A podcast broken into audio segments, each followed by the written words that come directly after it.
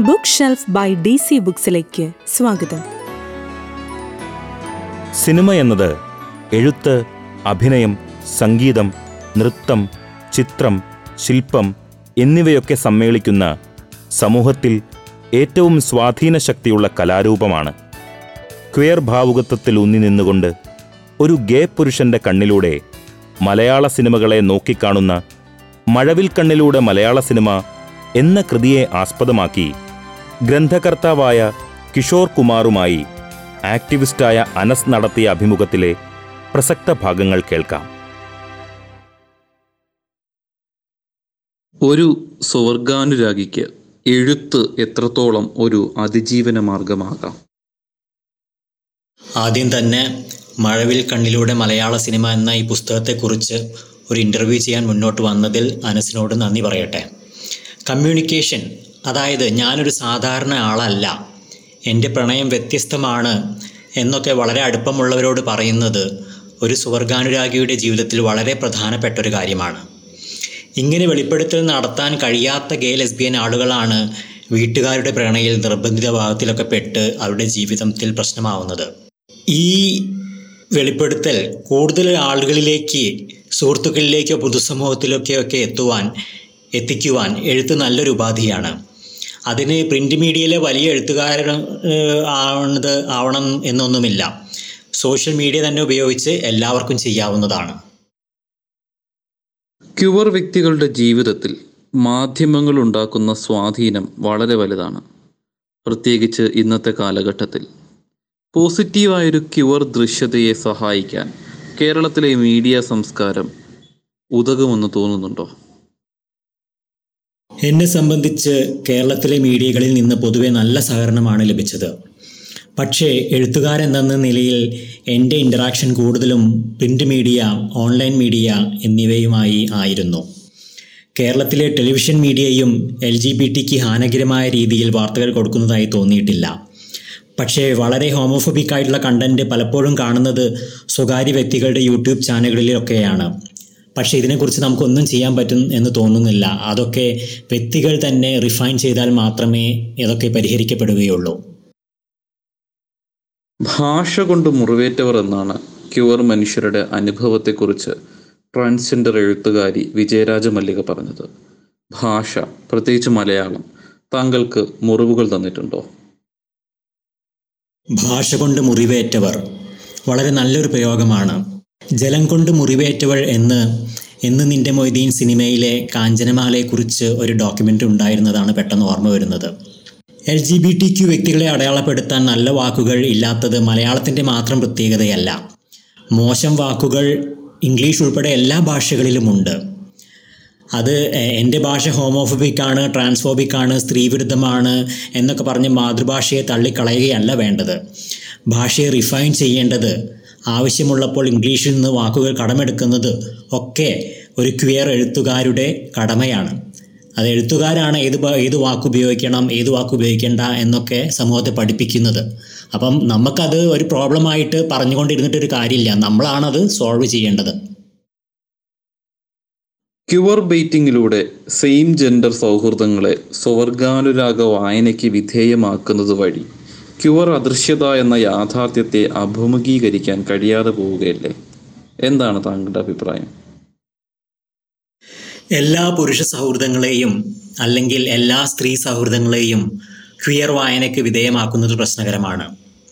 അങ്ങനെ ഒരു വായന സാധ്യമാക്കുന്ന സൂചനകൾ സാഹിത്യത്തിലോ സിനിമയോ ഉണ്ടെങ്കിൽ മാത്രമേ അത്തരം വായനയ്ക്ക് നീതീകരണമുള്ളൂ.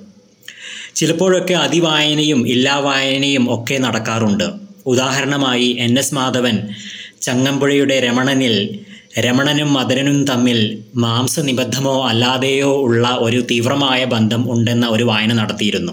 പിന്നെ ഇതൊക്കെ എൽ ജി ബി ടി മനുഷ്യാവകാശങ്ങളെ മുഖ്യധാരയിൽ കൊണ്ടുവരാനുള്ള ഒരു ഉപാധിയായിട്ട് നമുക്ക് കാണാം. ഇങ്ങനത്തെ വായനകളൊക്കെ എൽ ജി ബി ടി മൂവ്മെന്റിന്റെ തുടക്കത്തിലാണ് കൂടുതൽ ഉണ്ടാവുന്നത്. പിന്നെ യഥാർത്ഥ L G B T gay lesbian transgender വ്യക്തികളെ കൃത്യമായി നമ്മൾ സാഹിത്യത്തിലും സിനിമയിലും ഒക്കെ അടയാളപ്പെടുത്താൻ തുടങ്ങുമ്പോൾ ഇങ്ങനത്തെ വായനകളൊക്കെ അപ്രസക്തമാവും. അപ്പോൾ ഇത് മൂവ്മെന്റിന്റെ തുടക്കത്തിൽ നടക്കുന്ന ഒരു കാര്യമായിട്ടാണ് എനിക്ക് തോന്നുന്നത്. മുംബൈ പോലീസിനെ കുറിച്ച് ഒരു ഗേ വ്യക്തി പറഞ്ഞതിൽ ഏറ്റവും വ്യത്യസ്തവും എന്നാൽ യുക്തിസഹവുമായ ഒരു വായനയായിരുന്നു താങ്കളുടേത്. ചീത്ത ഗേ നായകന്മാർ മാത്രം ആവർത്തിച്ചുകൊണ്ടിരുന്നാൽ അത് അദൃശ്യതയേക്കാൾ കൂടുതൽ അപകടമുണ്ടാക്കുകയില്ലേ?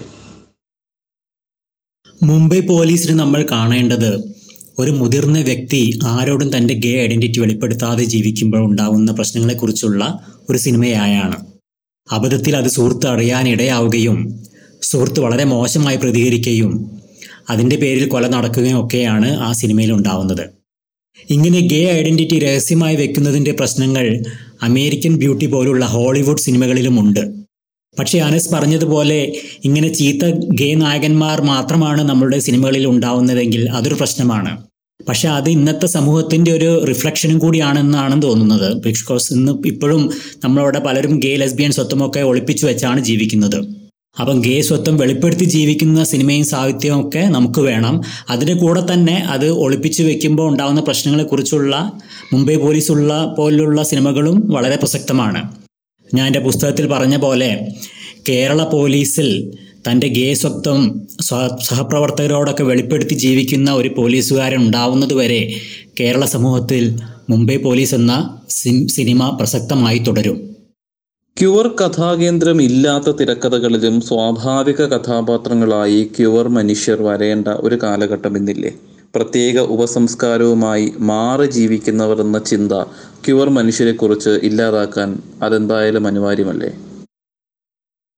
അനസ് പറഞ്ഞത് വളരെ ശരിയാണ്. ക്വിയർ ക്യാരക്ടേഴ്സ് ഉപകഥാപാത്രങ്ങളായി വരുന്ന മുഖ്യധാരാ സിനിമകൾ നമുക്ക് ആവശ്യമാണ് എന്റെ പുസ്തകത്തിൽ ഞാൻ മോഹൻലാൽ അവതരിപ്പിക്കുന്ന ബിഗ് ബോസ് മലയാളം ഷോയെക്കുറിച്ച് പറയുന്നുണ്ട്.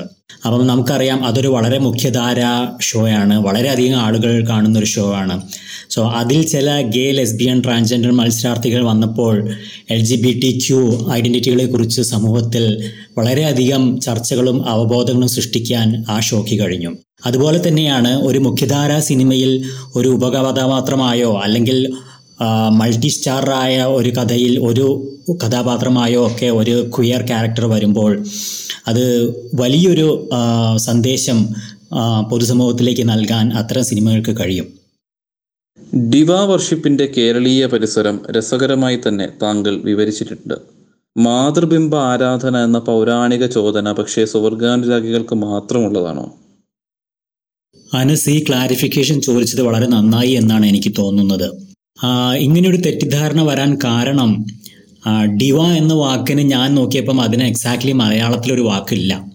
അപ്പം നിയറസ്റ്റ് ആയിട്ട് നിൽക്കുന്നത് ദേവി എന്നാണ്. പക്ഷേ ഒരു ഡിവ എന്ന് പറയുമ്പോൾ അതിൽ ദേവി എന്ന് പറയുമ്പം ദേവി എന്ന് പറയുമ്പോൾ അതിലൊരു മാതൃത്വവും ഒരു ദൈവികതയും ഒക്കെ ഉണ്ട്. പക്ഷെ ഡിവ എന്ന വാക്കിന് അതായത് ഡിവ ഗേ പുരുഷന്മാരുടെ ഡിവ വർഷിപ്പിനെ കുറിച്ച് പറയുമ്പോൾ ആ ഡിവ എന്ന വാക്കിന് ആ ഒരു മാതൃത്വമോ ഒരു ദൈവികതയോ ഒന്നുമില്ല. അത് ശക്തമായ ശക്തയായ ഒരു സ്ത്രീയെ അല്ലെങ്കിൽ ശക്തമായ കഥാപാത്രങ്ങൾ അവതരിപ്പിച്ച അല്ലെങ്കിൽ ശക്തമായ എഴുത്തുകൾ എഴുതിയ ഒരു കലാകാരിയെ ആരാധിക്കുന്നത് മാത്രമാണ്.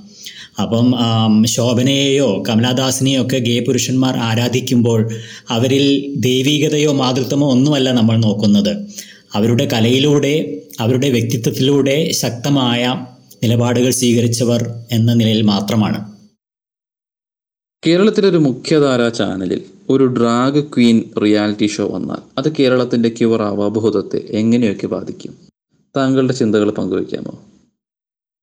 ഡ്രാഗ് ഷോകളുടെ ഒരു ആരാധകനല്ല ഞാൻ എന്ന് ആദ്യമേ തന്നെ പറയട്ടെ. പക്ഷെ കേരളത്തിലെ ഒരു ചാനലിൽ ഒരു ഡ്രാഗ് ക്വീൻ ഷോ വന്നാൽ എനിക്ക് തോന്നുന്നു അത് കൂടുതൽ സഹായിക്കുക ട്രാൻസ്ജെൻഡർ കമ്മ്യൂണിറ്റിയെ ആയിരിക്കുമെന്ന് തോന്നുന്നു. പ്രത്യേകിച്ച് നോൺ ബൈനറി ജീവിതം നയിക്കുന്ന ട്രാൻസ് കമ്മ്യൂണിറ്റിയിലുള്ള ആളുകളെ അത് വളരെയധികം സഹായിക്കുമെന്ന് തോന്നുന്നു. കേരളത്തിലെ ക്യുവർ സാഹിത്യ സിനിമ അവതരണങ്ങൾ എത്രത്തോളം അൺറിയൽ ആണ് നിലവിൽ? ഇനി എത്രത്തോളമാണ് അത് റിയലിസ്റ്റിക് ആകേണ്ടത്? നമ്മുടെ സാഹിത്യ സിനിമ അവതരണങ്ങളിലെ ക്വിയർ റെപ്രസെന്റേഷൻ കൂടുതൽ റിയൽ ആയിരിക്കൊ ആയിക്കൊണ്ടിരിക്കുന്നു എന്ന് പറയാമെന്ന് തോന്നുന്നു. ഇപ്പം എന്റെ പുസ്തകത്തിൽ തന്നെ മൂത്തവൻ മുംബൈ പോലീസ് ഞാൻ മേരിക്കുട്ടി ചാന്ത് പൊട്ട് സഞ്ചാരം കബഡി സ്കേപ്സ് എന്നീ സിനിമകളെക്കുറിച്ചൊക്കെയുള്ള വിശദമായ ലേഖനങ്ങൾ ഉണ്ട്. പിന്നെ ക്വയർ എന്നത് L G B T Q എന്നതിന് ചുരുക്കത്തിൽ പറയുന്നതാണ് എന്ന് എല്ലാവരും മനസ്സിലാക്കേണ്ടതാണ്. എന്താന്ന് വെച്ചാൽ ഒരു ഗേ ആളെ റെപ്രസെന്റ് ചെയ്യേണ്ടത് അല്ലെങ്കിൽ ഒരു ലെസ്ബിയനെ റെപ്രസെന്റ് ചെയ്യേണ്ടത് ഒരു ട്രാൻസ്ജെൻഡർ എങ്ങനെ റെപ്രസെന്റ് ചെയ്യും? ഇതൊക്കെ വളരെ വ്യത്യസ്തമാണ്. ഈ ഐഡന്റിറ്റികളൊക്കെ വളരെ വ്യത്യസ്തമാണ്. അപ്പോൾ എല്ലാവരും ഈ ഐഡന്റിറ്റികളിലുള്ള വ്യത്യാസം മനസ്സിലാക്കിയാൽ മാത്രമേ അതിനെയൊക്കെ സാഹിത്യത്തിലും സിനിമയിലുമൊക്കെ കൃത്യമായി റെപ്രസെന്റ് ചെയ്യാൻ പറ്റുകയുള്ളൂ. അപ്പം ഇതൊക്കെ എഴുത്തുകാരാണ് ഇതൊക്കെ മനസ്സിലാക്കേണ്ടത്. ഇൻസ്റ്റാഗ്രാം അടക്കമുള്ള പ്രകടനപരമായ ആവിഷ്കാരങ്ങൾ സാധ്യമായ പ്ലാറ്റ്ഫോമുകൾ. കേരളത്തിന്റെ ക്യുവർ പുതുതലമുറയുടെ കലാനുഭവങ്ങളെ എങ്ങനെയൊക്കെയാണ് ബാധിക്കുന്നത്? ആദ്യമേ പറയട്ടെ എനിക്കൊരു അക്കൗണ്ട് ഉണ്ടെങ്കിലും ഞാൻ ഇൻസ്റ്റാഗ്രാമിൽ അത്ര ആക്റ്റീവ് അല്ലാത്തൊരു വ്യക്തിയാണ്. പക്ഷേ ഏത് social മീഡിയയിലായാലും L G B T Q വ്യക്തികൾ ഇപ്പോൾ കൂടുതലായിട്ട് അവരെ അവരുടെ കലാപ്രകടനങ്ങൾ ഷെയർ ചെയ്യുന്നു അല്ലെങ്കിൽ അവരുടെ ഐഡന്റിറ്റിയെക്കുറിച്ച് പറയുന്നു. ഇതൊക്കെ വളരെ നല്ലൊരു കാര്യമാണ്. ജനങ്ങൾക്ക് അവബോധം ലഭിക്കുവാനും പിന്നെ അവരുടെ തന്നെ ജീവിതത്തിലെ ഒരു കമ്മിങ് ഔട്ടായും ഇത് പ്രവർത്തിക്കുന്നുണ്ട് എന്ന് തോന്നുന്നു. ക്യൂർ ആക്ടിവിസത്തിന് പ്രസക്തി ഇല്ലാതാകുന്ന ഒരു സമത്വ സുന്ദര കേരളം എത്ര ദൂരം അകലെയാണ്? അതിലേക്കായി പൊതുസമൂഹത്തിന് എന്തൊക്കെ ചെയ്യാൻ കഴിയും? എൽ ജി ബി ടിക്ക് സമത്വസുന്ദരമായ ഒരു സമൂഹം അത്ര പെട്ടെന്നൊന്നും ഒരിക്കലും ഉണ്ടാവുമെന്ന് എനിക്ക് തോന്നുന്നില്ല. അത് എൽ ജി ബി ടിക്ക് മാത്രമല്ല. നമ്മൾ നോക്കൂ ഏതൊരു മൈനോറിറ്റിക്കും ഇവിടെ ജീവിക്കുന്നതിൽ എപ്പോഴും ബുദ്ധിമുട്ടുകൾ ഉണ്ടായിക്കൊണ്ടിരിക്കും. അതിപ്പോൾ ജാതി മൈനോറിറ്റിയാണോ മതം മൈനോറിറ്റിക്ക് ആണെങ്കിൽ ആൾക്കാർക്ക് അത് മനസ്സിലാക്കാൻ എളുപ്പമാണ്. പക്ഷേ ഈ L G B T identity എന്നത് ആളുകൾക്ക് മനസ്സിലാക്കാനും അംഗീകരിക്കാനും ഒക്കെ വളരെ ബുദ്ധിമുട്ടുള്ളൊരു കാര്യമാണ്. അവരതിനെക്കുറിച്ചൊക്കെ പഠിച്ചു വരുന്നേ ഉള്ളൂ. അപ്പം ആക്ടിവിസം എല്ലാ കാലത്തും ഉണ്ടാവും. പക്ഷേ നമുക്കറിയാം രണ്ടായിരത്തി പതിനെട്ടിൽ സ്വർഗലൈംഗികത കുറ്റകൃത്യമല്ല മനോരോഗമല്ല എന്നൊക്കെ ഇന്ത്യയിൽ അംഗീകരിക്കപ്പെട്ടു. അപ്പം നമുക്ക് പണ്ടത്തെ രീതിയിലുള്ള വളരെ ഹൈ വോൾട്ടേജ് ആക്ടിവിസത്തിന്റെ ആവശ്യം ഇപ്പം ഇല്ല ഇപ്പം നമുക്കറിയാം സ്വർഗ വിവാഹത്തിനായിട്ടുള്ള കോടതി കാര്യങ്ങളൊക്കെ ഇപ്പം നടന്നുകൊണ്ടിരിക്കുകയാണ്. സുപ്രീം കോടതി അതിൽ വാദങ്ങൾ കേട്ടുകൊണ്ടിരിക്കുന്നു. പക്ഷേ ഇനിയും നമുക്ക് ജോലിയിൽ അല്ലെങ്കിൽ താമസ സ്ഥലം ലഭിക്കുന്നതിലൊക്കെ discrimination L G B T ആളുകൾക്ക് ഡിസ്ക്രിമിനേഷൻ ഉണ്ടാവാതിരിക്കാനുള്ള നിയമ നടപടികളൊക്കെയാണ് ഇനി ഉണ്ടാവേണ്ടത്